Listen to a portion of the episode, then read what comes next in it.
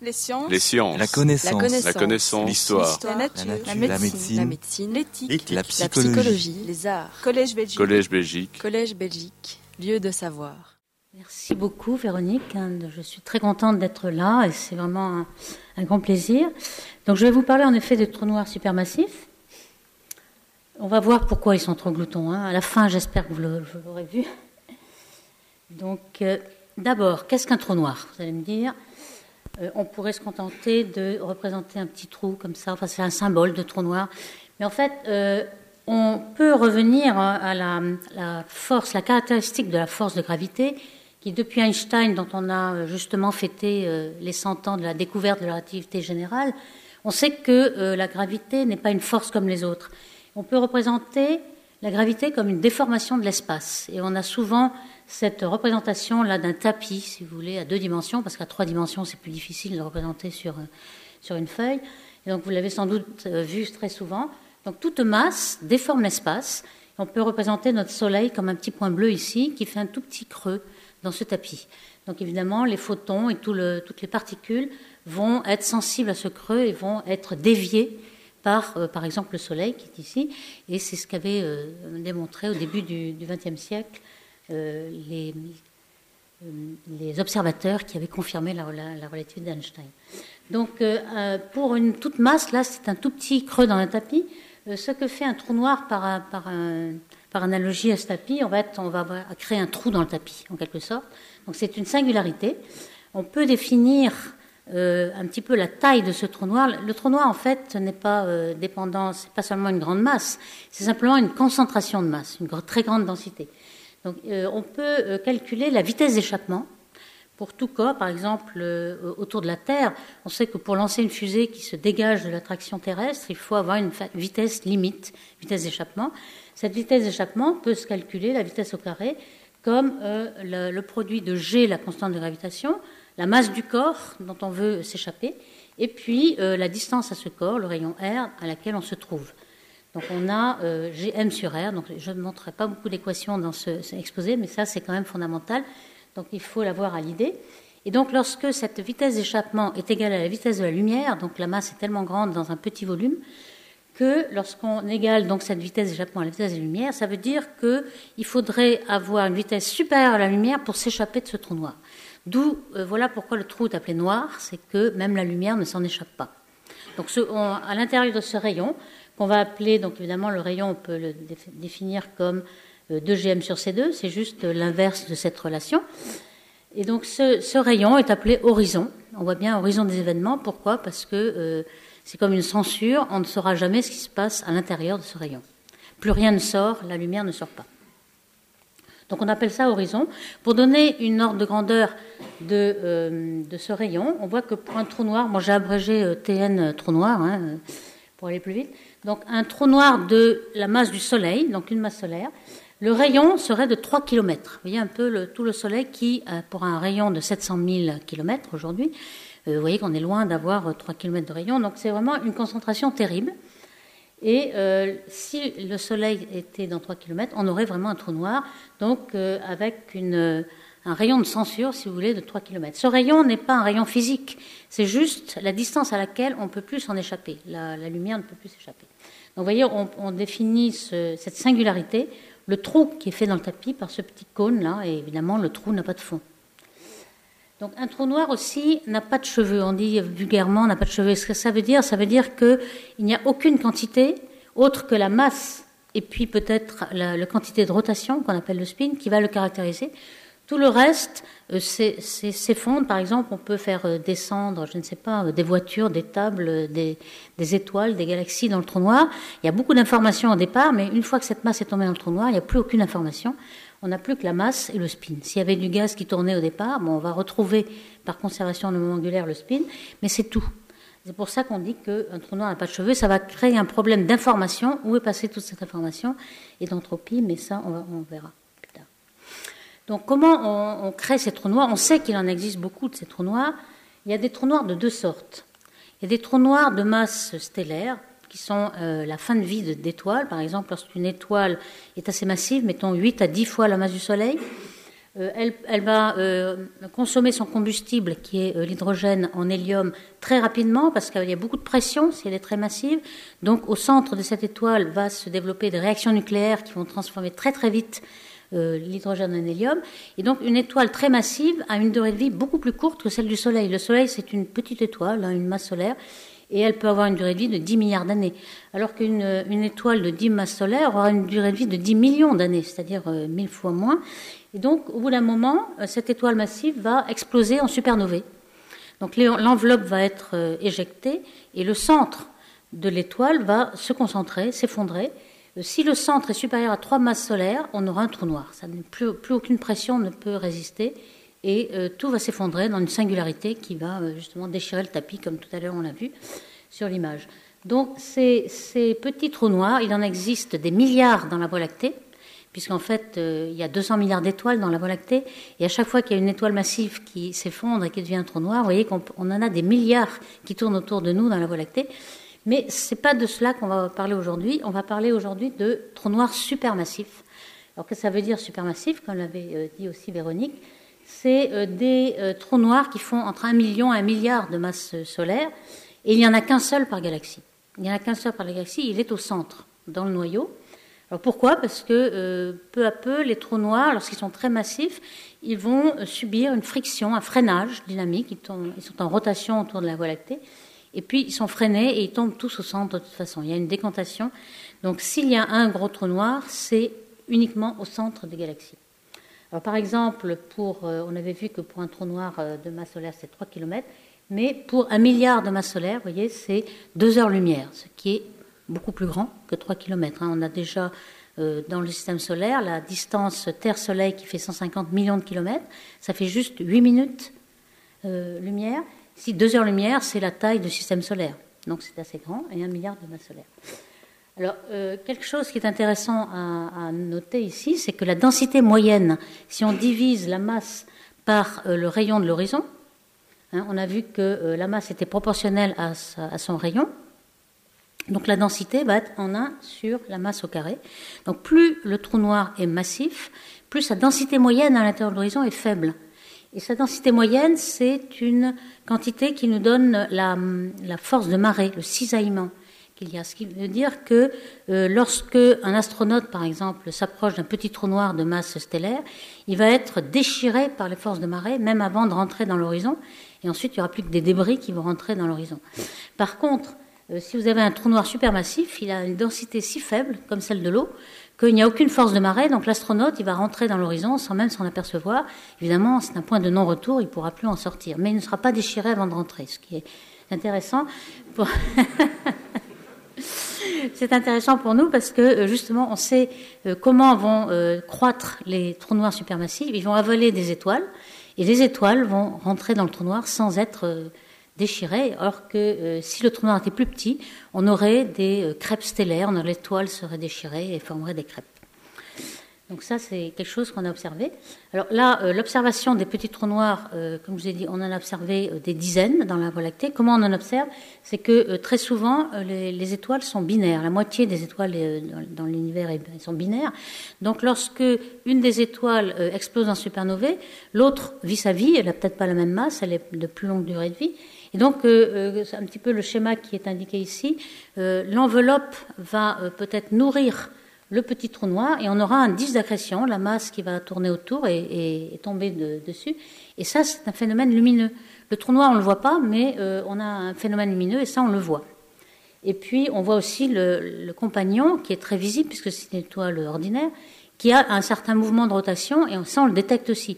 Donc, on a un certain nombre de de moyens de détecter les trous noirs, les petits trous noirs de masse stellaire qui existent dans la Voie lactée. Il y en a un grand nombre qu'on a détecté. Donc on en est sûr que ces petits trous noirs existent et on sait par extrapolation qu'il doit y en avoir des milliards dans la Voie lactée. Par contre, donc, euh, euh, ceci, on va voir qu'on a découvert aussi qu'il y en avait un dans chaque galaxie. Alors j'ai représenté ici euh, une petite simulation de comment on va voir un trou noir. Pour l'instant, on n'en a pas encore vu de ce type-là.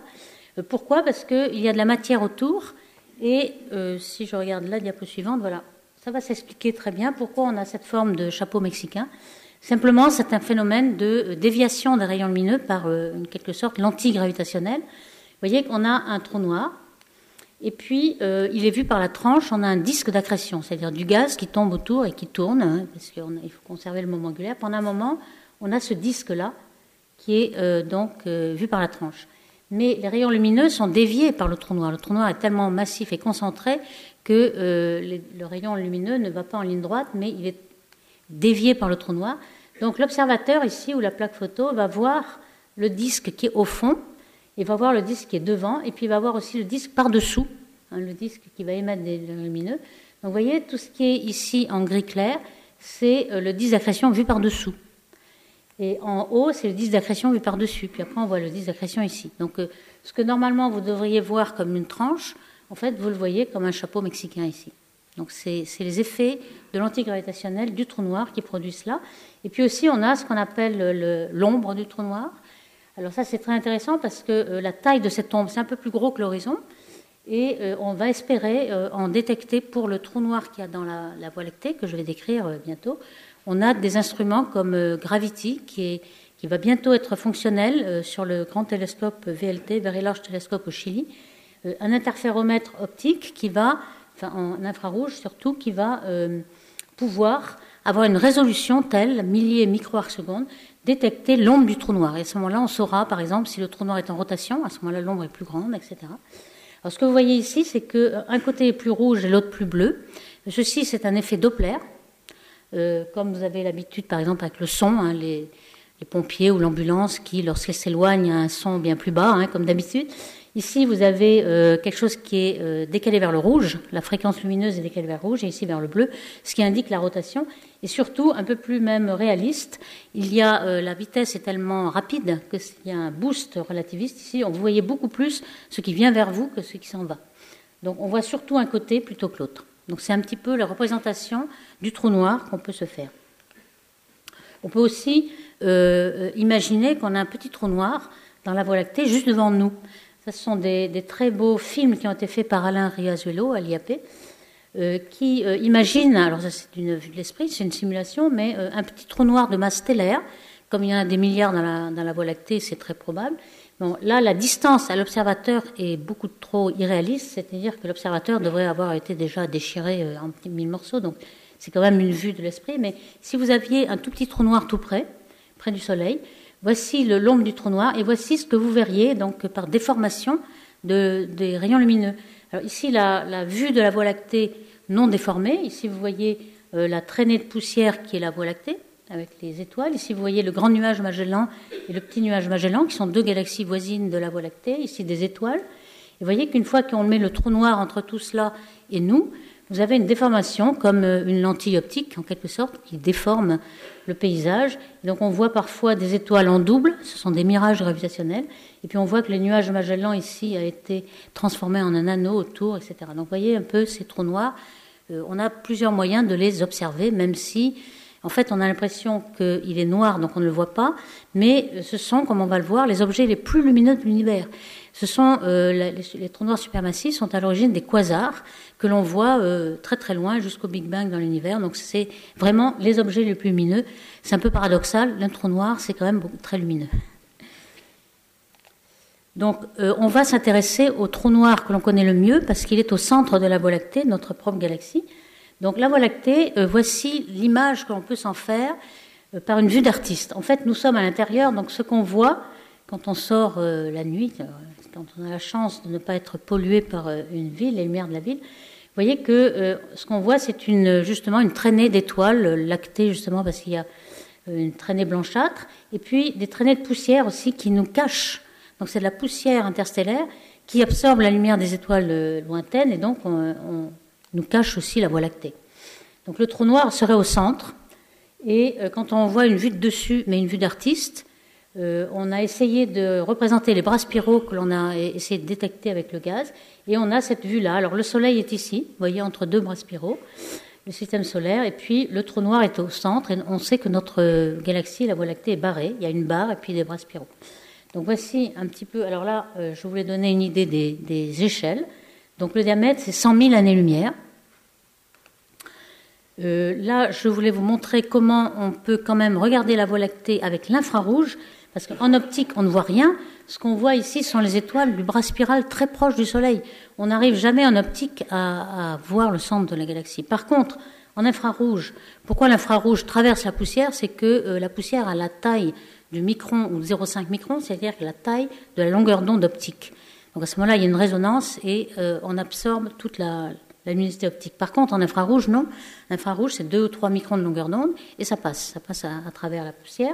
Donc, vous voyez, euh, la vue, ça, c'est une photo faite euh, avec Toumas. Euh, puis il y a aussi Kobe qui avait ça, c'est-à-dire un satellite infrarouge.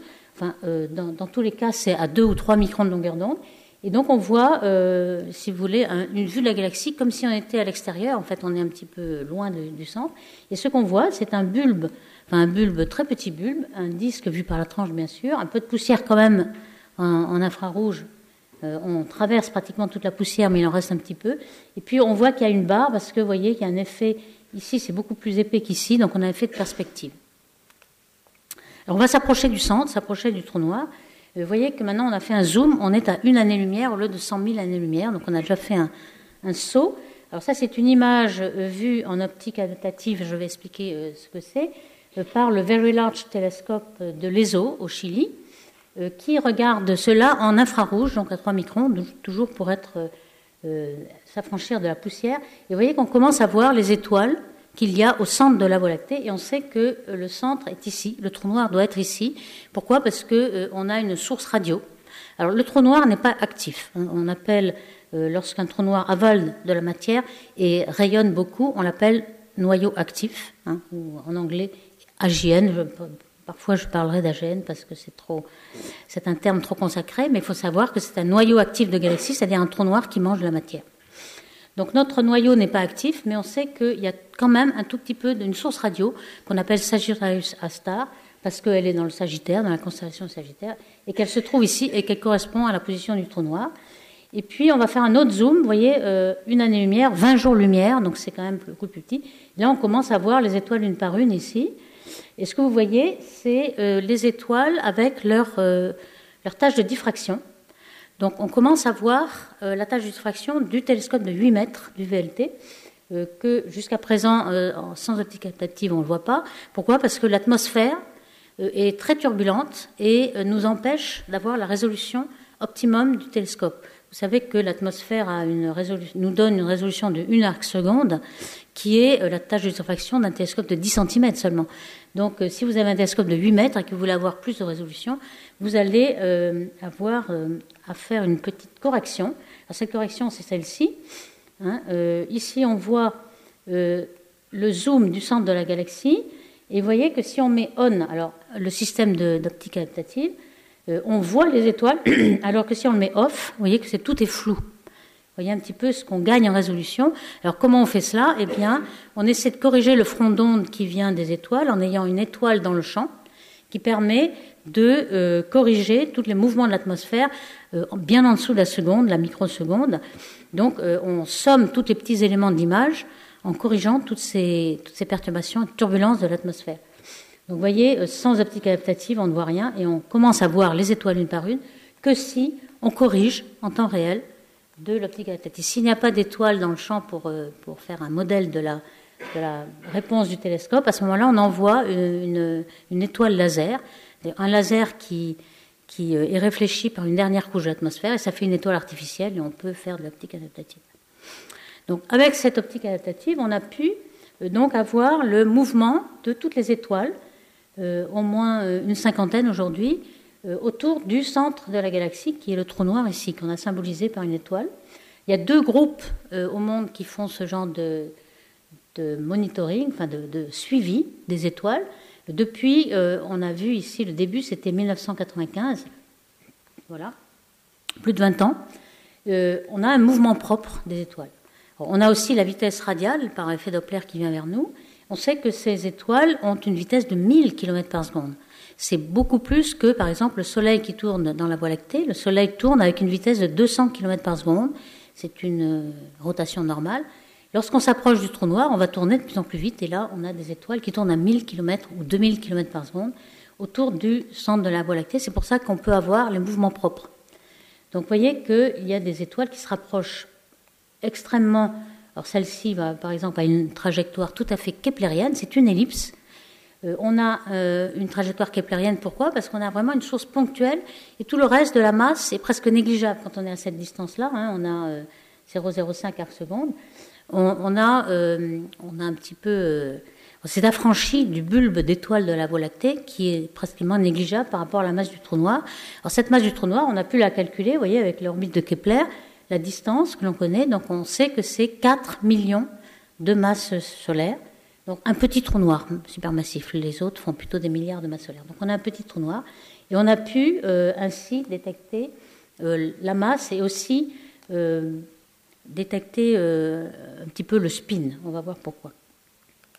Alors il y a aussi une autre observation qui a été faite autour du centre de la Voie lactée. Alors ici on voit les étoiles qui fluctuent, qui scintillent. C'est toujours dû à l'atmosphère, la scintillation de l'atmosphère. Même une fois corrigée de l'optique adaptative, on a un petit peu de scintillation. Donc ça c'est normal. Par contre, tout ça ça varie pas, mais ce qui varie c'est ça. Vous avez un, sursaut de luminosité ici qui est justement dû à la source du trou noir central. Euh, la, période, ou quasi-période, c'est pas tout à fait périodique, euh, est de l'ordre d'un quart d'heure. Donc euh, ça nous permet de, d'étudier les phénomènes qui, du gaz qui tourne autour avec à une distance d'un quart d'heure lumière du trou noir et qui n'est, pas encore avalé en fait. Il faut vraiment tomber très très près du trou noir pour être avalé. Donc à, cette distance-là, on est encore au-delà de la dernière orbite stable autour du trou noir. Alors pour donner une petite idée, euh, euh, le temps de variation de l'émission nous donne toujours une ordre de grandeur de la taille de l'objet qui émet. Hein, pourquoi? Eh bien, on a cette, euh, représentation ici hein, que j'ai essayé de, symboliser. C'est que si vous avez une, région ici qui émet des photons, par exemple A, mettre un photon ici B, si toute la région se met à varier tout d'un coup avec une certaine période petit t, vous voyez que euh, si la, région émissive est plus grande que cette période, en années-lumière, euh, ce que vous, allez recevoir de A et de B va être complètement dilué, c'est-à-dire qu'elles ne, seront pas synchronisées, et donc euh, on ne verra aucune variation. Donc pour qu'on voit une variation, mettons d'un quart d'heure, il faut que la zone qui émet soit plus petite qu'un quart d'heure lumière. Sinon, les photons qui arrivent de derrière vont être brillants lorsque les photons de devant seront noirs, etc. Et donc on ne verra plus aucune variation. Donc si on voit quelque chose qui varie euh, avec des échelles d'un quart d'heure, ça veut dire que la zone émettrice est plus petite qu'un quart d'heure lumière. Donc ça nous donne une taille, même sans avoir la résolution spatiale pour la voir, on connaît les tailles des, objets. Alors ce qu'on a découvert aussi euh, en 2011 autour du, centre de la Voie lactée, c'est un nuage. Alors ça c'était très curieux. Jusqu'à présent, pendant 20 ans, on avait découvert seulement des étoiles qui tournaient autour du trou noir. Et puis, en 2011, on a aperçu cet objet. Alors, ce qu'on a représenté ici, c'est la distance au trou noir en, seconde d'arc, hein, c'est-à-dire euh, à peu près 0,1 année-lumière ici. Et puis la vitesse. Vous voyez que la vitesse euh, va jusqu'à 2000 km par seconde. Donc on avait du gaz. Alors comment on sait qu'il y avait du gaz et non pas des étoiles? C'est qu'on a vu des raies typiques de gaz, par exemple braquette gamma, qui est vu en infrarouge, donc des raies euh, de récombinaison de l'atome d'hydrogène. Et on s'est dit, euh, il y a un nuage de gaz qui va tomber sur le trou noir. D'où euh, excitation, parce que si le nuage va tomber sur le trou noir, on va pouvoir avoir un petit peu d'activité et détecter quelque chose qui est typiquement vu dans d'autres galaxies, mais pas dans la nôtre d'habitude. Donc on a fait beaucoup de simulations. par exemple, pour l'orbite de ce nuage de gaz qui, était observé en 2011. Donc, on s'est aperçu qu'il allait passer au péricentre du trou noir en 2013 et qu'il était, euh, il était passé euh, en 1944 euh, à l'apogée, etc. et puis des simulations hydrodynamiques ont permis de montrer que ce nuage de gaz allait déchirer par effet de marée près du trou noir et il allait fatalement une partie de ce nuage allait tomber sur le trou noir et on allait voir un feu d'artifice. D'où euh, beaucoup d'astronomes se sont penchés sur ce trou noir en 2013, évidemment. Il y a beaucoup de temps de télescopes qui a été euh, dépensé en 2013, qui allait être euh, la date prédite du feu d'artifice. Donc ici, des simulations à nouveau avec les vitesses, etc. Donc je passe un petit peu sur la simulation des forces de marée. Alors que s'est-il passé? Eh bien voici, en 2014, rien ne s'est passé, 2013, rien. Et en, 2000, en mars 2015, voilà, on a vu que l'objet était passé de l'autre côté du trou noir et rien ne s'était passé, d'où grande déception. Alors pourquoi? Eh bien, certainement il y avait du gaz, mais ça devait être une enveloppe gazeuse d'une étoile et l'étoile était assez dense et, cohérente pour éviter que les effets de marée aient beaucoup d'effets sur, euh, sur le gaz. Le gaz était retenu par la gravité de son étoile au centre. Donc finalement, c'était une étoile comme une autre, mais avec du gaz autour. Donc euh, c'était aucun, aucun, aucune particule de gaz n'est tombée sur le trou noir. Donc euh, c'est bien dommage, mais le trou noir n'est toujours pas actif. Alors qu'est-ce qui va arriver avec ce trou noir dans, un avenir, disons, un peu plus lointain? On sait que notre galaxie est en orbite avec la galaxie d'Andromède qui est représentée ici. Hein, ici, c'est la Voie lactée et Andromède. Et on sait que les deux galaxies, bon, Andromède se rapproche de nous avec 200 km par seconde, donc euh, on sait qu'à peu près dans 2 ou 3 milliards d'années, donc on a vraiment le temps d'y réfléchir, on va sans doute fusionner avec notre euh, voisine. Et puis notre voisine, a un trou noir beaucoup plus massif, car euh, les trous noirs des galaxies sont proportionnels à la masse du bulbe. Or, le bulbe de la galaxie Andromède est 30 fois plus gros que le bulbe de notre galaxie, donc le trou noir est 30 fois plus massif. Donc on, va, penser, on peut attendre à ce que les trous noirs vont fusionner. Alors ici, ce sont des simulations et même des, observations de galaxies en, fusion. Hein. Vous voyez que deux galaxies peuvent interagir. Ça dure à peu près euh, des centaines de millions d'années. Et au bout d'un moment, euh, elles fusionnent en une formation d'une galaxie elliptique qui est différente des, deux autres. Et puis surtout, au bout d'un certain temps, les deux trous noirs qui étaient au centre de chaque galaxie vont entrer en, en orbite. Et progressivement, alors ils vont perdre de l'énergie en échangeant euh, leur énergie avec toutes les étoiles qui sont autour. Et puis au bout d'un moment, il n'y a plus d'étoiles. Et ce qui va se passer lorsqu'ils sont très très proches, il va y avoir des ondes gravitationnelles qui vont être émises et puis il va y avoir une fusion de trous noirs. Alors j'en parle parce que justement l'an dernier, comme vous le savez, on a détecté pour la première fois des ondes gravitationnelles. Donc euh, qu'est-ce que c'est que ces ondes gravitationnelles hein? Ce sont euh, des ondes qui sont prédites donc depuis que on sait que la depuis la relativité d'Einstein, on sait ce qu'est la gravité, qu'il y a peut-être des gravitons qui sont des particules qui, échangent euh, les forces de gravité, et que euh, si euh, cette déformation de l'espace, donc qui est équivalent à la force de gravité, si l'objet bouge, la déformation de l'espace doit aussi se propager. Hein. S'il y a deux objets en orbite, évidemment, les objets bougent et la déformation de l'espace bouge, et donc cette déformation qui se propage, c'est une onde gravitationnelle. Donc ce qui est euh, montré ici, c'est justement l'espace qui, euh, qui oscille et euh, cette oscillation et cette onde de, déformation de l'espace qui, se propage. Alors on peut en, détecter soit par exemple lorsqu'on a des petits trous noirs de masse stellaire avec une enveloppe qui tombe sur le trou noir, hein, comme on a vu, les, petits trous noirs de masse stellaire, mais évidemment ils sont beaucoup plus difficiles à détecter, il y a beaucoup moins d'énergie dans ces masses-là, et lorsque le trou noir est supermassif, on pense qu'il y aura énormément plus d'énergie. Mais évidemment, ils sont plus rares. On a vu que ces petits trous noirs, il y en avait des milliards dans chaque galaxie. Donc, qu'est-ce qui se passe donc, euh, dans ces, dans ces euh, fusions? On a représenté euh, deux, deux, singularités. La singularité, c'était le cône, hein, de, le trou qui, a, avait fait le trou noir dans, dans, le tapis ici. Et on pense aussi que les étoiles à neutrons pourraient faire des ondes gravitationnelles. Ici, vous avez une vue du pulsar du crabe, vue en rayons X. Vous voyez qu'il y a un, disque d'accrétion.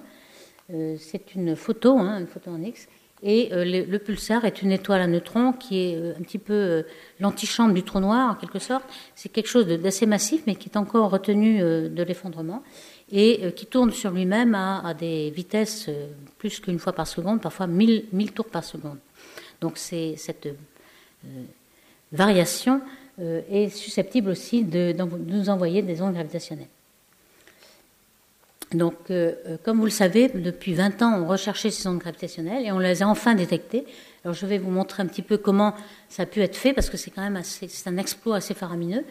Donc, pour détecter ces ondes gravitationnelles, il faut détecter des variations de l'espace. Donc, l'espace, on voudrait avoir une longueur de l'espace qui est différente tout d'un coup en fonction du temps dans une direction plutôt que d'une autre.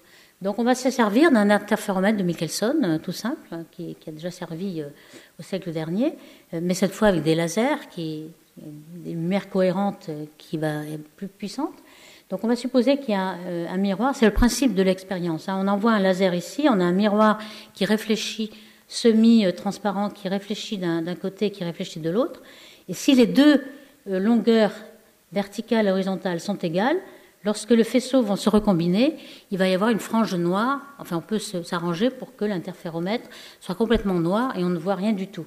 Si tout d'un coup il y a une, longueur qui est légèrement différente, mais alors légèrement c'est de 10 21, c'est-à-dire très très petit, à ce moment-là il y aura une frange euh, brillante et on verra euh, quelque chose qui se passe euh, à la détection. Donc ce principe-là, c'est le principe des interféromètres de LIGO et de Virgo qui est aussi représenté par ce petit film. Vous voyez que les deux longueurs, lorsqu'on est euh, soumis à une onde gravitationnelle, l'espace varie. Donc la longueur euh, d'un côté euh, varie par rapport à cette longueur-là. En fait, c'est un, quadrupole qui arrive, donc les deux longueurs perpendiculaires varient. Et les franges, hein, si on avait réglé ça sur une frange noire, on a tout d'un coup une frange brillante. Alors en pratique, c'est beaucoup plus compliqué que ça. Hein. On a euh, des miroirs qui doivent être affranchis des vibrations. Hein. S'il y a un poids lourd qui passe à côté, évidemment, ça va tout faire vibrer, ou un petit peu de sismologie, enfin des, ondes sismiques. Donc euh, les miroirs sont suspendus, ils sont amortis, avec des vibrations très amorties. On a une onde euh, gravitationnelle là, qui est une onde quadrupolaire qui arrive ici, qui est symbolisée par ce schéma-là. Et puis, ce qu'on fait aussi, c'est que dans ces interféromètres, comme vous avez vu, par exemple celui de LIGO ou celui de Virgo en franco-italien euh, près de Pise ou aux États-Unis, euh, la branche fait de l'ordre de 4 km de long, ce qui est déjà beaucoup dans un tunnel. Euh, ce, 4 km, c'est petit quand même par rapport à la longueur d'onde des ondes gravitationnelles. Donc, ce qu'on fait, c'est que on va prendre une cavité laser et on va faire réfléchir ce laser entre les deux miroirs au moins 1000 fois ce qui fait que la longueur équivalente sera de 4000 km et non pas 4, km. Donc on peut avoir 1000 réflexions, donc il faut des, miroirs qui soient parfaits pour qu'on ne perde pas d'énergie à chaque fois. Euh, la longueur d'onde, euh, à peu près 100 Hz, donc vous voyez que la longueur d'onde, c'est 3 puissance 6 mètres. Euh, c'est quand même beaucoup, c'est beaucoup plus grand. La longueur d'onde de l'onde gravitationnelle est beaucoup plus grande que la longueur du bras de l'interféromètre Michelson. Donc c'est vraiment un, défi de mesurer ça. Et ce qu'on va mesurer ensuite, ce qu'on prédit, c'est que euh, la, variation relative euh, d'une branche par rapport à l'autre est de 10-21. Et c'est ça qui est, quand même époustouflant, qu'on ait été capable de détecter ça. Alors pour une longueur de 4 km, ça nous donne un delta L de 10-18 mètres, ce qui est déjà beaucoup plus petit que la taille du proton dans le noyau. Alors comme vous l'avez peut-être vu, donc euh, en février 2016, euh, l'annonce a été faite, euh, l'observation de l'onde gravitationnelle a été faite en septembre 2015, mais voyez un petit peu euh, comment se présente l'arrivée d'une onde gravitationnelle. le temps est extrêmement court, on a inférieur à une seconde, c'est 0,3 secondes, donc il faut quand même être prêt. on va voir que on, calcule, on a calculé par des simulations et puis des calculs réels lorsque c'est possible, une bibliothèque d'événements et ensuite, on compare les événements qui sont mis euh, sur disque à cette bibliothèque pour voir si on a vraiment la signature d'une onde gravitationnelle. C'est comme ça qu'on arrive à la sortir. Donc, ce qu'on voit ici, c'est euh, une onde qui varie de façon euh, périodique et dont la fréquence augmente avec le temps, il devient de plus en plus. Alors qu'est-ce que c'est? C'est une fusion de deux trous noirs. Donc deux trous noirs tournent autour de l'un autour de l'autre, et la fréquence, c'est la fréquence de rotation, en quelque sorte. C'est ça qui va créer la propagation de l'onde gravitationnelle. Alors ces, trous noirs, une fois qu'ils émettent ces, ondes de gravitation, ils vont perdre de l'énergie, donc ils vont tourner de plus en plus vite avant de, fusionner. Et c'est pour ça que la fréquence est de plus en plus rapide. Et puis ensuite, ils fusionnent, etc. Donc on a cette fréquence qui augmente avec le temps dans, une durée de 0,2 secondes. Voici comment les calculs sont faits. Hein. Au départ, on a deux petits trous noirs euh, qui perdent de l'énergie par onde gravitationnelle. Ça, on sait le calculer lorsqu'ils sont très très loin. Et puis, lorsqu'ils sont en train de fusionner, on ne sait pas le calculer, mais on fait, on fait ça par ordinateur. C'est ce qu'on appelle la relativité numérique. Et puis ensuite, il y a une petite relaxation des trous noirs fusionnés euh, qui est aussi euh, calculable. Alors ça, c'était calculé pour des trous noirs de 5 masses solaires. Alors dans l'événement qui a été publié l'an dernier, la surprise a été que c'était des trous noirs beaucoup plus massifs que ça on va voir 25 à 30 masses solaires. On pensait que c'était assez exceptionnel. Alors, il est possible que ce soit assez exceptionnel, puisque c'est le premier événement qu'on a trouvé et que plus le trou noir est massif, et plus c'est facile de détecter. Donc, il y a un biais pour détecter les plus gros trous noirs. On pense que la plupart de ces petits trous noirs vont être plutôt de l'ordre de 3 à 5 masses solaires, donc plus difficile à euh, détecter.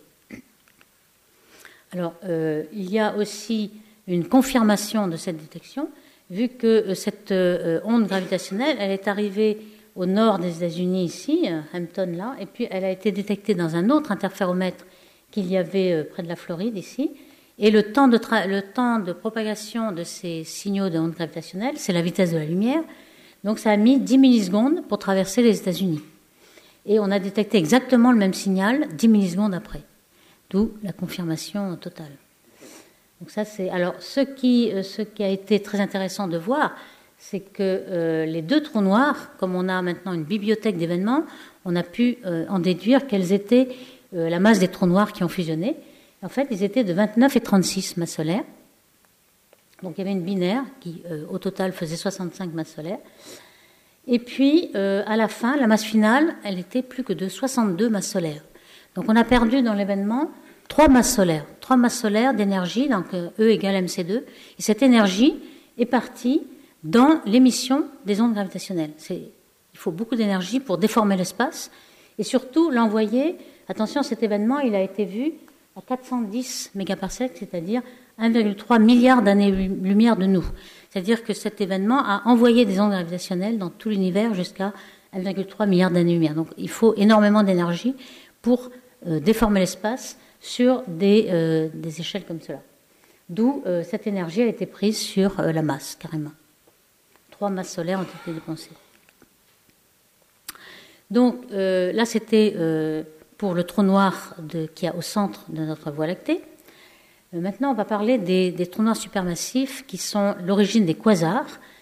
Et je vais remonter à la découverte de ces quasars, qui était en 1963, découvert par Martin Schmidt, qui a fait la une du Time Magazine ici.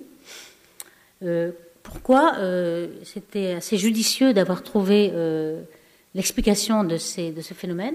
C'est qu'on on avait des phénomènes lumineux qu'on appelait euh, quasars, ça veut dire quasi-stars, c'est des objets ponctuels. Comme vous le voyez, il y a la trace des aigrettes de, diffraction. Donc on a l'impression qu'on voit une étoile. Et c'est quelque chose qui était très très bizarre parce que le spectre ne représentait pas du tout le spectre d'une étoile ordinaire. Ces objets étaient déjà connus pour être des radiosources très importantes d'où euh, leur nom dans les catalogues 3C, euh, le, troisième catalogue de Cambridge, 3C 273, bon, le numéro 273. Et donc, euh, ces radiosources qui correspondent à une étoile avaient des spectres très bizarres. Et c'est Martin Schmidt qui a eu l'idée de penser que c'était très, très, très décalé vers le rouge. Et ce décalage vers le rouge était dû à l'expansion de l'univers. Donc, c'était à l'époque les objets les plus lointains qu'on avait détectés dans l'univers. Donc, avec l'expansion de l'univers, on avait un décalage qui euh, faisait passer tout l'optique dans l'infrarouge. Donc c'était un gros décalage. Et donc euh, euh, c'était cette, cette, idée que les personnes avaient eue avant lui, donc la découverte de ces quasars.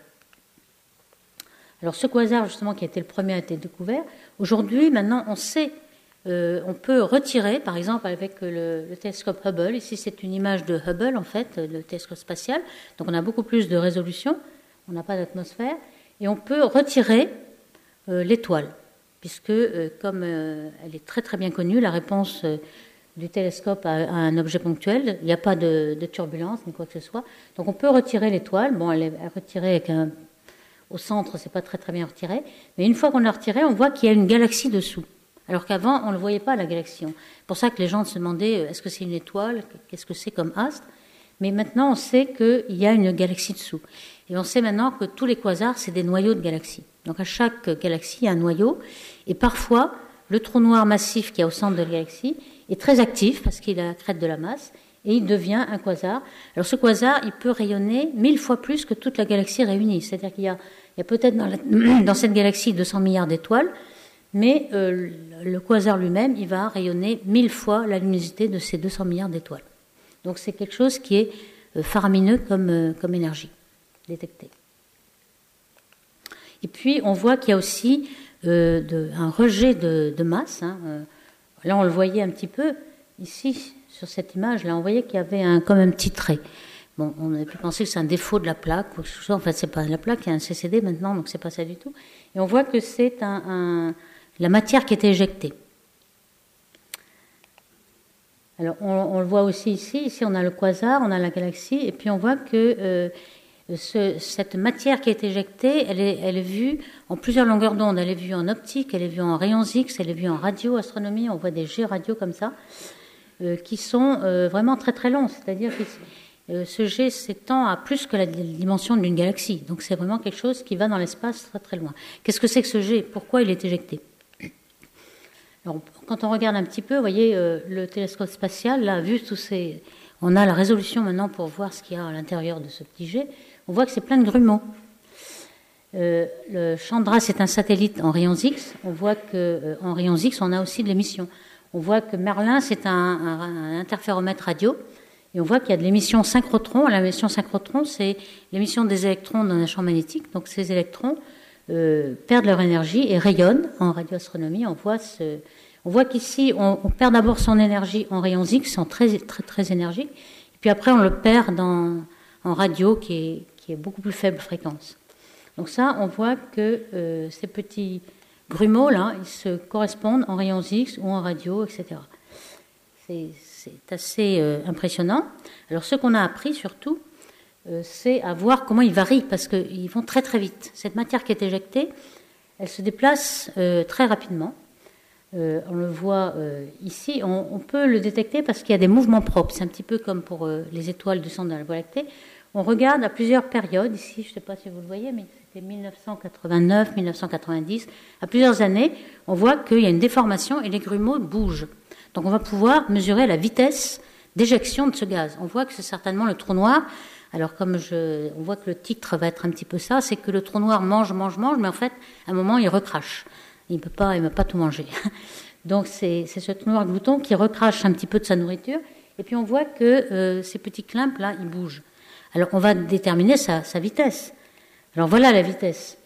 Alors la vitesse surprise, lorsqu'on a pu déterminer la vitesse, c'est qu'ils vont bien plus vite que la lumière. Hein, vous voyez ici, euh, on a 1992, 1998. Donc en six ans, on a fait, vous voyez un petit peu un grumeau, on voit que ce grumeau se déplace. Et ici, il y a 60, 80 moins 20, 60 années-lumière en 6 ans. Ça fait 10 fois plus vite que la lumière. Ça va à vitesse 10 fois c. Est-ce que c'est vrai? Alors, euh, évidemment, non, hein, il n'y a pas de tachyon, mais euh, en fait, c'est un effet d'optique. Hein, simplement facile à, expliquer. je vais essayer de vous l'expliquer en trois mots. Euh, c'est-à-dire qu'on a ici des petits grumeaux, par exemple un grumeau qui est en A, un grumeau qui est en B, et on voit que euh, le grumeau va de A en B avec une certaine vitesse. Alors évidemment, la vitesse des électrons est quand même voisine de la vitesse de la lumière. Elle est peut-être 0,8c ou 0,9c. Elle est toujours inférieure, mais elle est voisine. Donc ce qui se passe, c'est que euh, ce qu'on mesure, en fait, c'est la vitesse apparente. Hein, c'est en projection sur le ciel. Donc ici, on a euh, une taille, mettons x, ici, mettons y, et ici, le rayon qui est parcouru par cet électron pour aller de A en B. Alors, tout le hic, c'est euh, le fait que B est plus proche de l'observateur que A.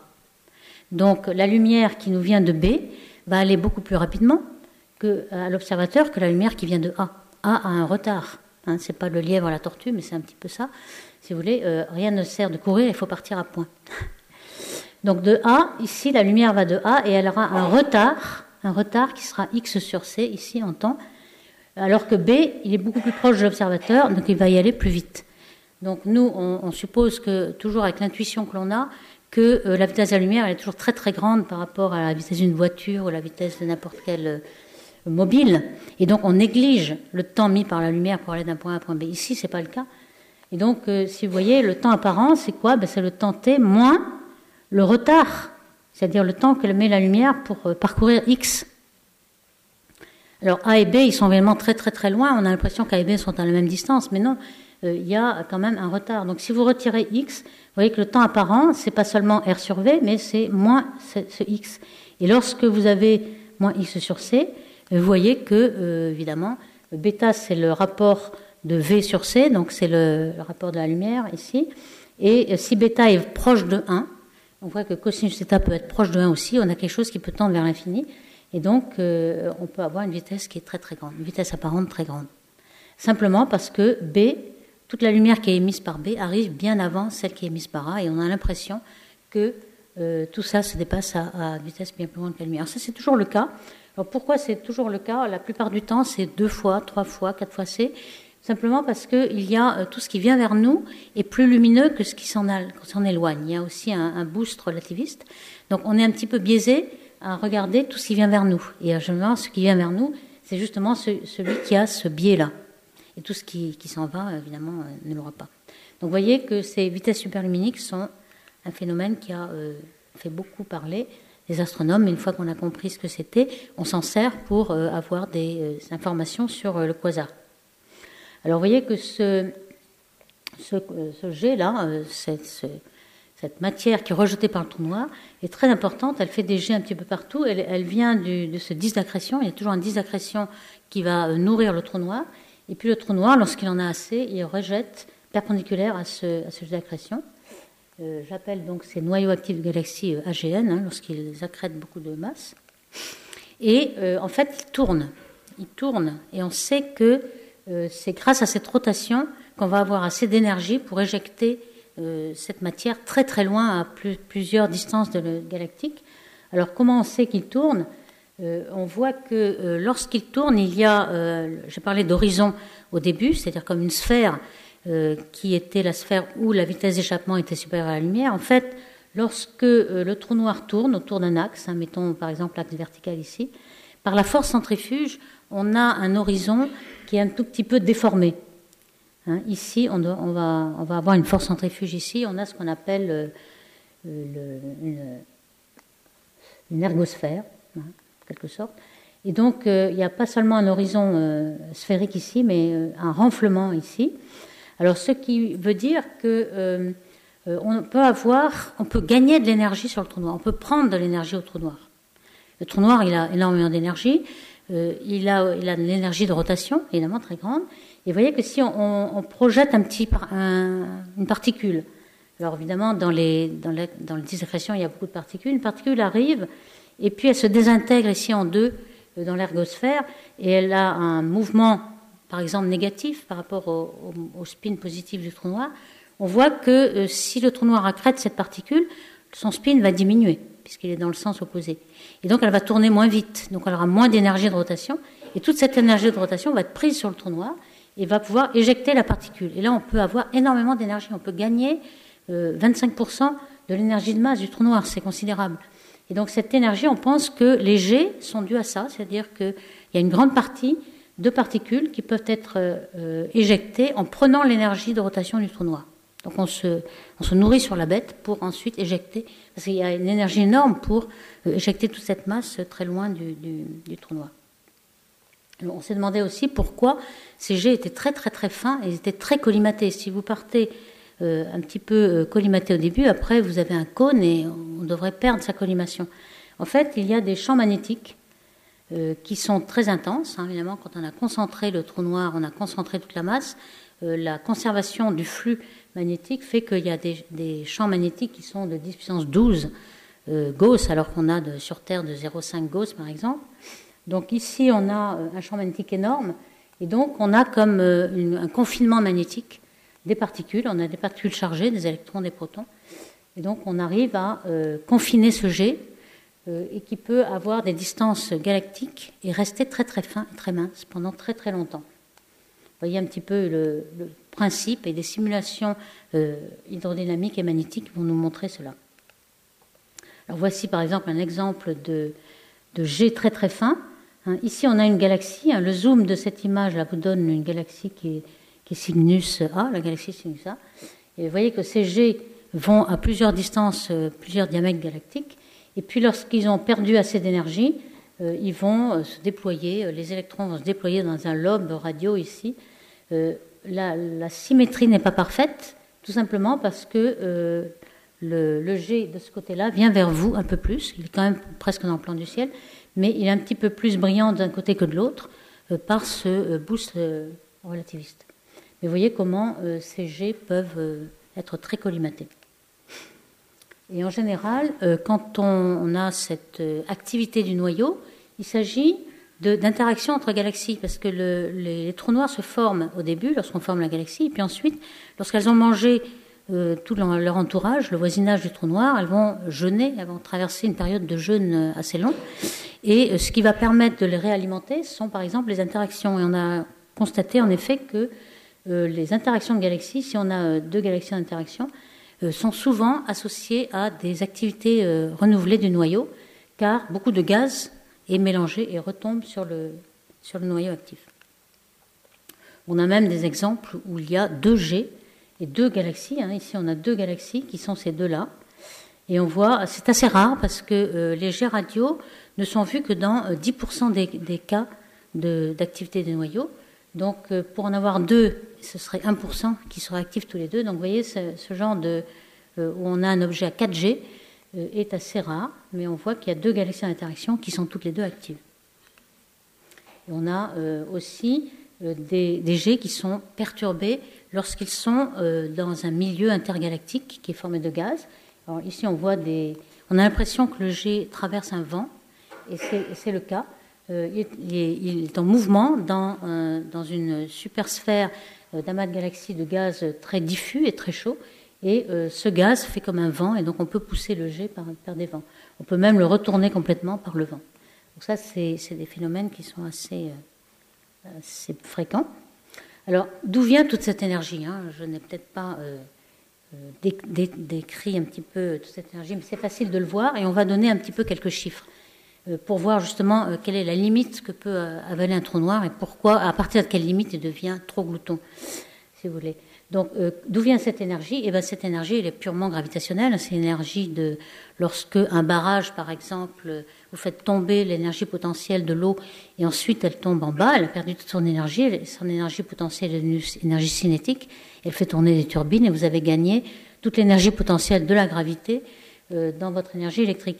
Alors ici, c'est pareil, seulement euh, euh, comme le trou noir est tellement concentré, on va gagner une énergie terrible. Alors, vous voyez, on avait calculé tout à l'heure le, rayon, l'horizon de trou noir, hein, 2 gm sur C2. Vous voyez que si on amène un petit peu de matière qui tourne autour en spiralant et qui va tomber sur le trou noir, on va, va voir qu'on va gagner comme énergie, ben, c'est justement GMM sur R, l'énergie gravitationnelle. Mais quand on remplace M et R par l'énergie du trou noir, on voit qu'on gagne un demi de MC2 au, maximum. Si on a fait tomber une masse M, on peut gagner la moitié de l'énergie de masse en énergie rayonnée, ce qui est énorme. En fait, ce n'est pas exactement tout à fait un demi MC2 parce que c'est un calcul avec les mains. Quand on regarde l'efficacité, ce qu'on observe en fait dans les noyaux actifs de galaxies, on observe typiquement toujours 10% de MC2, c'est-à-dire que lorsqu'on fait tomber du gaz sur le trou noir, on récupère 10% de la masse sous forme d'énergie euh, rayonnée. 10% c'est énorme, hein. on le compare euh, à l'énergie des étoiles, c'est l'énergie nucléaire de, fusion de l'hydrogène en hélium.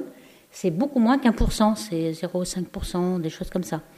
Donc euh, là, on a une énergie bien plus grande que l'énergie nucléaire de fusion. C'est pourquoi le quasar est bien plus brillant que toutes les étoiles de la Voie lactée.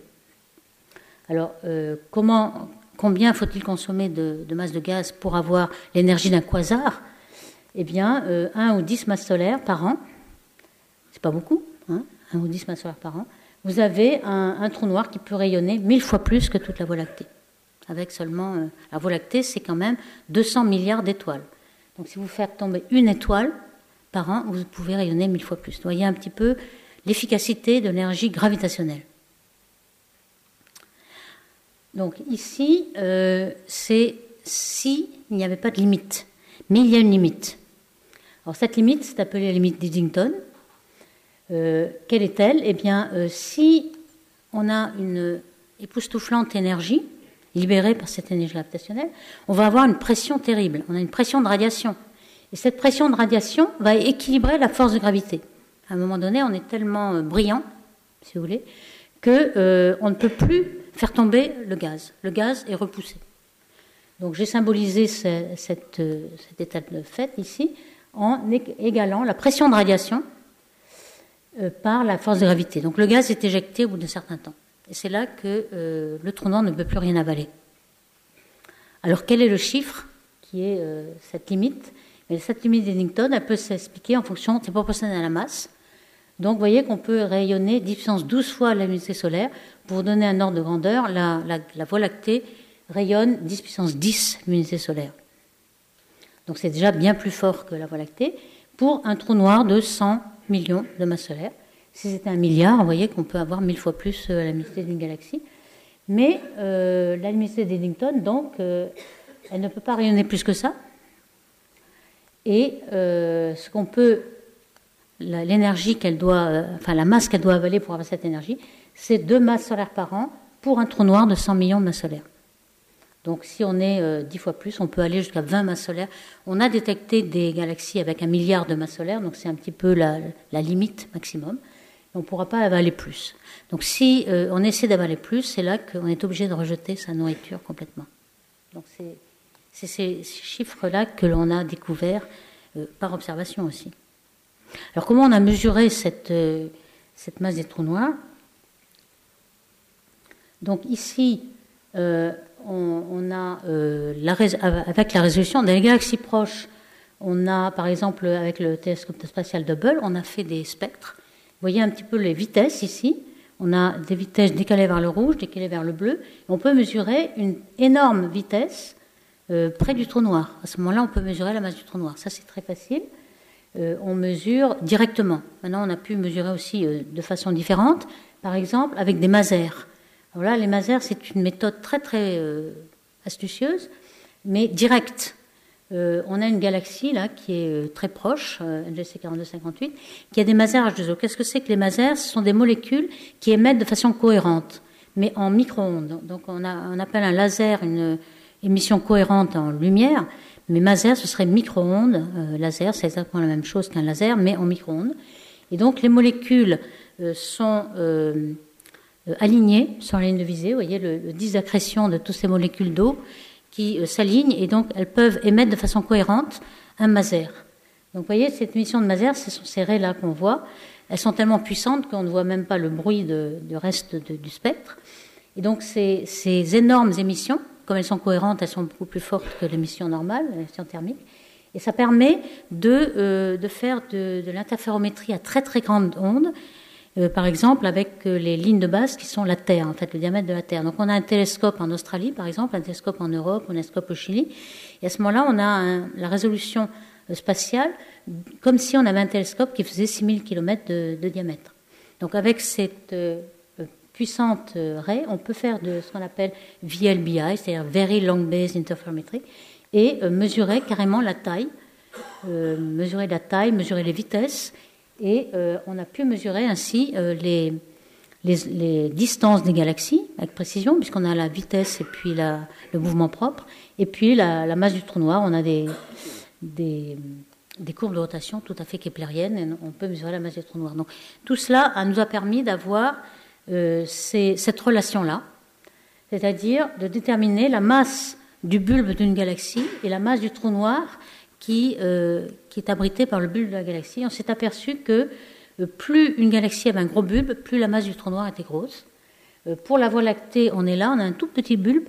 Donc ce n'est pas la masse du disque qui compte, c'est la masse du bulbe. Alors on pense que c'est lié à la fusion de galaxies. La fusion de galaxies crée des bulbes.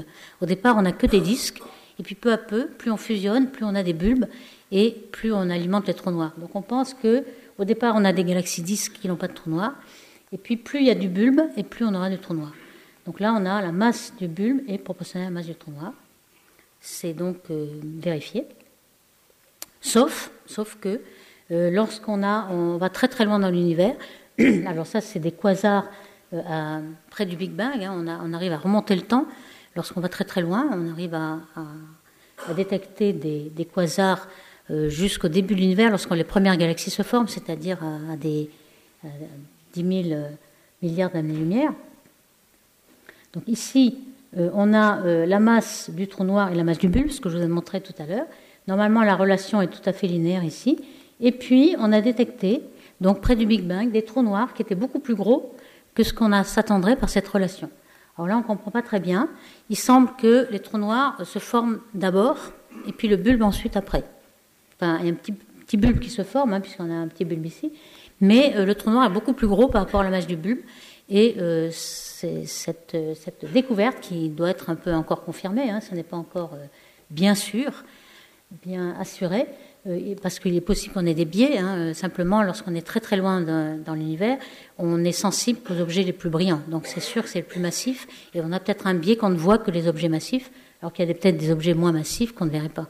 Donc euh, il faut prendre des réserves, il faut prendre de la prudence, mais avec toutes ces prudences, il y en a quand même un problème, c'est que les trous noirs sont plus gros au début de l'univers. On ne comprend pas très bien. On a quand même très proche de nous on a quand même des, trous noirs qui sont plus gros que la moyenne. Hein. Ici, vous voyez un petit peu la relation que l'on a en fonction de la masse du bulbe la masse du trou noir. On a vu que cette relation était bien euh, vérifiée sur plusieurs ordres de grandeur. Par contre, on a de temps en temps euh, des, galaxies qui ont un trou noir beaucoup plus gros. Alors là, on commence à comprendre quand même, parce que ces, galaxies sont dans un amas de galaxies, et l'amas de galaxies, euh, il, a, interagit beaucoup de galaxies, donc il y a beaucoup de gaz chaud entre les galaxies, et ce gaz chaud empêche le gaz de former des étoiles. Donc le bulbe est empêché de se former, le trou noir se forme quand même, et pas le bulbe. Donc on a une avance du trou noir par rapport au bulbe, et ça, ça pourrait être euh, ce, problème-là. Par exemple, on a vu des, trous noirs qu'on appelle trous noirs obèses, hein, beaucoup plus gros que prévu. Et euh, on a bien euh, vérifié, là c'est une image de Hubble avec une traînée de poussière, et on a observé des molécules dans cette traînée de poussière pour bien vérifier que le trou noir était vraiment obèse c'est-à-dire 100 fois plus gros que ce qu'on avait attendu. Donc c'est quand même possible de voir des exceptions. Alors pour finir, puisqu'on a quelques minutes qui nous restent, je vais euh, aussi vous montrer une application de, cette grande activité des trous noirs dans un euh, mystère euh, qui est lié à la matière noire de, l'univers. En fait, on sait que on a des atomes dans l'univers, on a des étoiles qui rayonnent, etc. Mais encore plus massif, c'est de la matière dont on ne connaît rien du tout, mais qu'on appelle matière noire car elle ne rayonne pas. par exemple, un, schéma, c'est-à-dire que les galaxies sont entourées d'un halo de matière noire, un petit peu comme je l'ai dessiné ici. Et comment on détecte cette matière noire Simplement parce que euh, on la détecte par sa gravitation. On voit, il y a des étoiles qui tournent ici ou du gaz qui tourne, et elles tournent comme s'il y avait beaucoup de masse à l'intérieur, donc on en déduit qu'il y a plein de matière noire. Donc ça, c'est un phénomène connu que je ne rentrerai pas pour l'instant, mais euh, ce qu'on sait aussi, c'est que euh, maintenant la, la, contenu de l'univers est tel que, je ne dirais pas grand-chose sur cette énergie noire, mais enfin il faut le savoir, on a 70% du contenu de l'univers qui est énergie noire, on a 25% de la matière noire, et les atomes, la matière ordinaire qu'on appelle baryon, euh, ce n'est que 5%. Donc vous voyez que le rapport entre atomes et matière noire, que je symbolise par Mn, c'est, mettons, 20%, 0,2. Alors le gros problème que, que je vais essayer de décrire, c'est que euh, dans les galaxies, on ne voit pas ces 20%. Ça, c'est un, peu gros. On sait que dans tout l'univers, on a, euh, dans toute la matière, 20% d'atomes. Mais il y en a beaucoup moins dans les galaxies. Alors voici ce qu'il y a dans les galaxies. On a la matière, les étoiles, qui est essentiellement la matière des baryons, sur la matière du halo noir, hein, on l'appelait AMH, pour matière de halo. Vous voyez qu'au maximum, par exemple pour des galaxies comme la Voie lactée, qui ont un halo de puissance 12 masse solaire, on a 4% et non pas 20%. un rapport 20, 20 fois plus petit. Et alors dans les petites galaxies, les petites masses ici, on a encore moins que ça. C'est-à-dire que dans les voies lactées, 80% des atomes sont à l'extérieur des galaxies. Pourquoi? Comment on s'est débarrassé de ces atomes? Dans les petites galaxies, on en a encore moins. Peut-être même pas 1% de tous les baryons qu'on pourrait avoir sont à l'extérieur, on ne sait pas pourquoi. Alors ici, on se dit, bon, peut-être que les supernovae, la formation d'étoiles ordinaires, pourraient euh, et, disons, euh, faire échapper tous ces, tous ces atomes. En effet, lorsqu'il y a une explosion de supernovae, si la galaxie est petite, le potentiel gravitationnel n'est pas assez profond pour retenir toute la masse, et une supernovae envoie sa masse à 100 km par seconde, toute la masse s'en va, il n'y a plus de baryons, il n'y a plus que la matière noire. Donc ça, c'est une explication pour les petites masses. Mais pour les grosses masses, c'est impossible, parce que les grosses masses ont un gros puits de potentiel, et les supernovae, avec 100 km par seconde, ne, font pas euh, échapper toute la matière. Donc là, c'est là qu'on fait intervenir les noyaux actifs. Les noyaux actifs pourraient, euh, en éjectant, ils éjectent, on a vu un jet, ça on l'a vu, et le jet pourrait peut-être entraîner beaucoup de baryons. Et on, s'attend, alors on n'est pas sûr, mais on espère expliquer pourquoi dans les grosses galaxies, qui ont plus de trous noirs justement, peut-être les trous noirs vont éjecter tous les baryons. Enfin, euh, pour expliquer ce problème que toute la matière n'est pas dans les galaxies, mais est à l'extérieur des galaxies, ce qui, est, paradoxal quand même. Donc, est-ce qu'on a assez d'énergie? Eh bien, peut-être, on aurait assez d'énergie. Hein. Pour un trou noir, on a vu que la masse du trou noir était de 0,2% de la masse du bulbe. Donc, on peut savoir quelle est l'énergie qu'il a fallu pour former un bulbe, c'est-à-dire euh, la masse de la galaxie et puis l'énergie cinétique. Et puis, on peut savoir quelle est l'énergie qui a été dépensée pour former le trou noir. On sait que c'était 10% de la masse euh, euh, qui tombée sur le trou noir, hein, MC2. Et finalement, on voit que euh, l'énergie qui, a été déployée par le trou noir au cours de la vie de la galaxie est 80 fois plus grande que l'énergie de liaison de la galaxie. Donc c'est vrai que si toute l'énergie du trou noir allait dans l'énergie de la galaxie, on devrait détruire la galaxie complètement. Alors pourquoi elle n'est pas détruite? C'est que euh, justement l'énergie, elle s'en va perpendiculairement aux disaccrétions et elle n'est pas couplée à la galaxie. Donc la galaxie n'est pas détruite. On a vu que le G, lorsque le trou noir trop glouton envoyait sa, sa matière, la matière partait, mais n'interagissait pas avec la galaxie. Donc c'est pour ça que la galaxie n'est pas détruite. Donc, mais quand même, euh, on a peut-être une partie de ces facteurs 80, peut-être 10%, euh, peut-être, qui pourrait expliquer pourquoi la plupart des atomes sont sortis des galaxies. Donc justement, euh, c'est ce, même petit diagramme d'Eddington hein, qui vous montrait que lorsque le trou noir rayonne à la limite d'Eddington, lorsqu'il rejette toute sa matière, eh bien, il pourrait entraîner euh, toute la matière de la galaxie, en tout cas la matière au, voisinage, euh, dans, euh, dans, cette éjection. Et donc on, distingue en fait deux, choses, soit le vent du quasar, soit aussi les jets radio. On a vu que les jets radio pouvaient éjecter de la masse. Alors on a des exemples comme ça, en effet. on a par exemple, ici en rouge, on a du gaz chaud qui émet un rayon X et on voit des cavités. Euh, ici, euh, on, voit en bleu euh, le G radio, c'est l'émission synchrotron qu'on voit en radioastronomie. On voit que ce G radio, il est dans les trous justement. On a l'impression que, alors là on a inversé le bleu et le rouge, c'est-à-dire que les G radio trouent le, gaz chaud et poussent le gaz chaud. Donc le gaz chaud s'en va, le gaz synchrotron s'en va. On a l'impression qu'on a vu, hein, sur des distances qui sont bien plus grandes que la taille d'une galaxie, on a vu un tout petit peu euh, confirmation de ce qu'on pense, c'est-à-dire qu'il y a énormément de masse qui s'en va des galaxies. Euh, ici, on voit aussi, euh, par exemple, dans l'amas de Persée, la galaxie de Persée, on voit qu'il y a des cavités ici. Ça, c'est en rayons X par le satellite Chandra. On voit des cavités. On voit, si on fait une, une photo de, la fréquence, haute fréquence spectrale, qu'on a des, des, ondes comme ça qui correspondent à ces coquilles. Et puis euh, ici, on a un front froid et on voit qu'il y a du, gaz H-alpha qui est éjecté. On voit des, comme des flots, des, flots de gaz ionisé.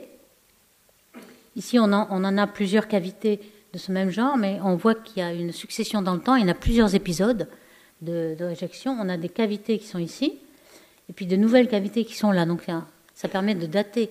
Chaque euh, éjection, ça dure 10 millions d'années, c'est pas beaucoup, et il y en a ensuite des suivantes. Donc il faudrait, euh, disons, sommer toutes ces éjections pour voir si c'est possible que tous les atomes s'en vont euh, à cause des, trous noirs actifs.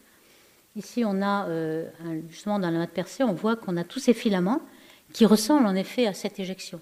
Donc on a essayé de mesurer avec les molécules, ici on a des spectres, pour savoir si le gaz était en mouvement, sortait ou rentrait. Après tout, ça pourrait être aussi à rentrer. en fait, c'est pas très conclusif, on a les deux on a du gaz qui sort et on a du gaz qui rentre. Donc ça, c'est encore un, petit mystère. Mais il y a quand même beaucoup de gaz qui sort. Donc c'est possible que ce soit euh, une des possibilités. Et on a aussi, euh, en, rayons X, on a des G qui sont mesurés dans les vitesses, là, euh, les spectres de l'arrêt du fer, du fer très très ionisé, du fer 25, du fer 26. Donc on a perdu 26 de ces atomes. Et cet arrêt du fer a des vitesses de 10 000 km par seconde. Là, c'est vraiment de l'éjection euh, très fortes. On les appelle d'ailleurs UFO, Ultra Fast Outflow en anglais. Donc ce pas des ovnis, mais c'est des UFO ici. Et on voit qu'il y a énormément de gaz ionisé qui s'en va. Et euh, d'autre part, on voit du gaz moléculaire cette fois-ci euh, qui s'en va aussi. Vous voyez une raie de molécules, c'est la molécule CO, la molécule de monoxyde de carbone.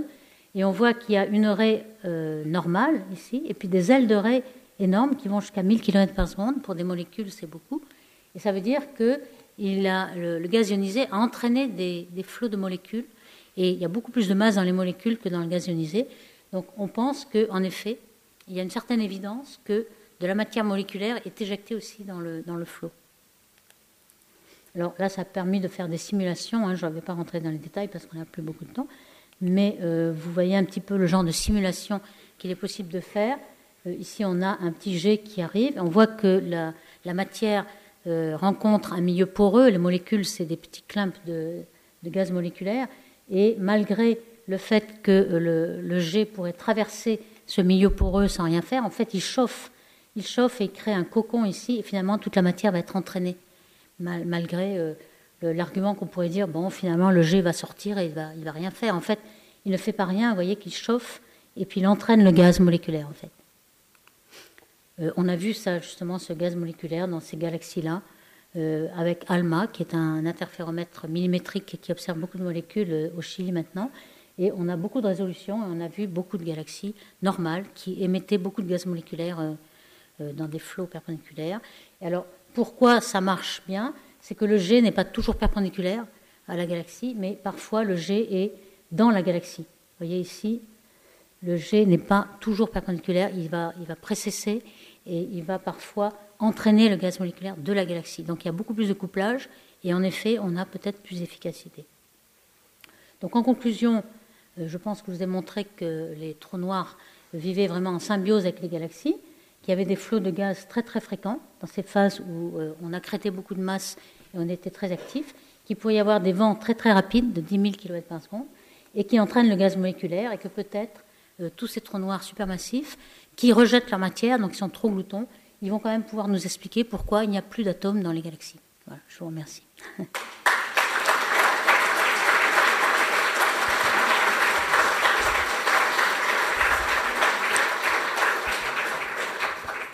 Les sciences. La connaissance. La connaissance. L'histoire. La, nature. La médecine. La médecine. L'éthique. La, psychologie. Les arts. Collège Belgique. Collège Belgique. Collège Belgique. Lieu de savoir.